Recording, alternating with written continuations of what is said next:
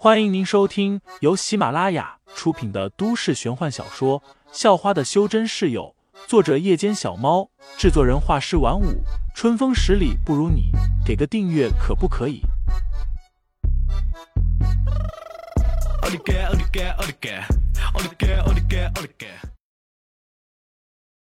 第六十六章，问世间情是何物？上，废材几乎能想象到。此刻的杨青桐是有多愤怒？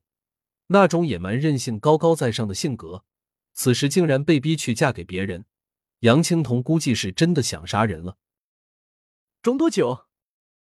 废材有些心动了。能装多久装多久。杨青桐回复道：“那可不行，八十万太少了，八十万只能装一段时间，过后还得加钱。”废材的嘴角浮现了一抹笑容。八十万对他来说确实太少了，特别是参加了那场拍卖会之后，好东西的竞拍价动辄上亿，他这几十万只能买块烂铁。隔了很久，杨青桐才回复：“可以，成交。”废材很高兴的回复道。而刚回复完，废材就发现。左边和右边各有四个小混混朝他走了过来，还直勾勾的盯着他看，明显就是冲着他来的。嗯，怎么回事？已经走到了商城入口，无意间回头看了一眼的肖韵，忽然看见废材已经被一群混混给围住了，不远处还有四五个女混混在看着。废柴哥又惹谁了？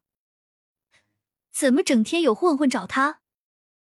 潘晓林却一脸淡然，接着拉过肖月和方彤彤，坐在了长椅上看好戏，还朝废材喊道：“废材加油，打得精彩一点啊！”还喊加油，什么意思？娄月明差点下巴都惊掉了，还以为自己听错了。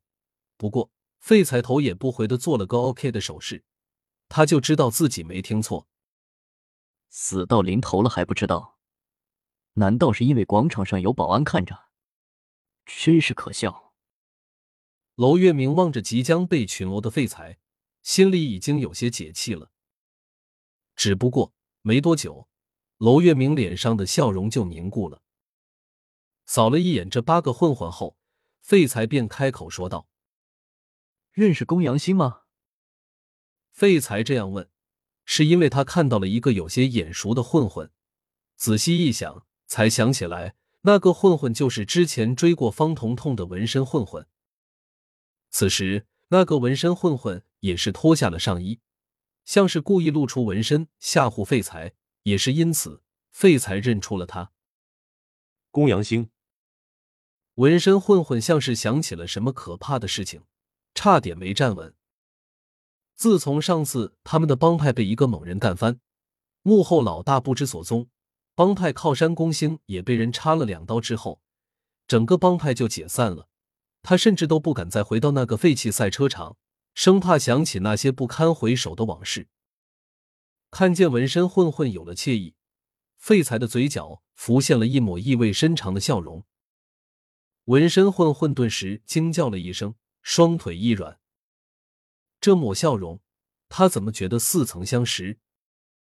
嗯，那个不是。终于，纹身混混注意到了坐在商城入口处的三个女生，其中的一个不就是方彤彤吗？把这一切串联起来，他立马就意识到了，眼前这人十有八九又是个狠人啊！怪不得被这么多人围住了，还一脸轻松，丝毫不在意。纹身混混又一脸惊恐的看了废材一眼，接着赶紧爬起来，想逃命一般连滚带爬的跑路去了。他很怕又像上次那样，被对方一顿狠揍，揍得人仰马翻，全军覆没。他才加入这个帮派没多久，他不想再经历那样可怕的事情了。这一幕让另外七个人看得目瞪口呆，一时间，七个人也不敢动手了。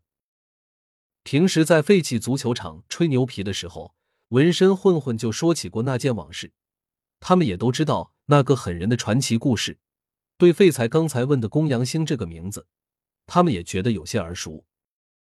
难道眼前这人就是上次揍翻了整个飙车党的狠人？该不会这么倒霉，刚有表现的机会就踢上了一块铁板吧？这一刻，菠萝头混混的心很乱，他很想在娄月明的面前表现一下自己，更想在那几个女混混面前展现一下自己血性的一面，但是现在他不太敢动手。另外六个人看见菠萝哥没动，也都绷住了神经。而商城入口处的娄月明看到这一幕，急得差点忍不住亲自动手了。这跟他想的完全不一样啊！按照他的计划，废材此时应该被打趴下了，被打得跟猪头一样了。给我揍死他！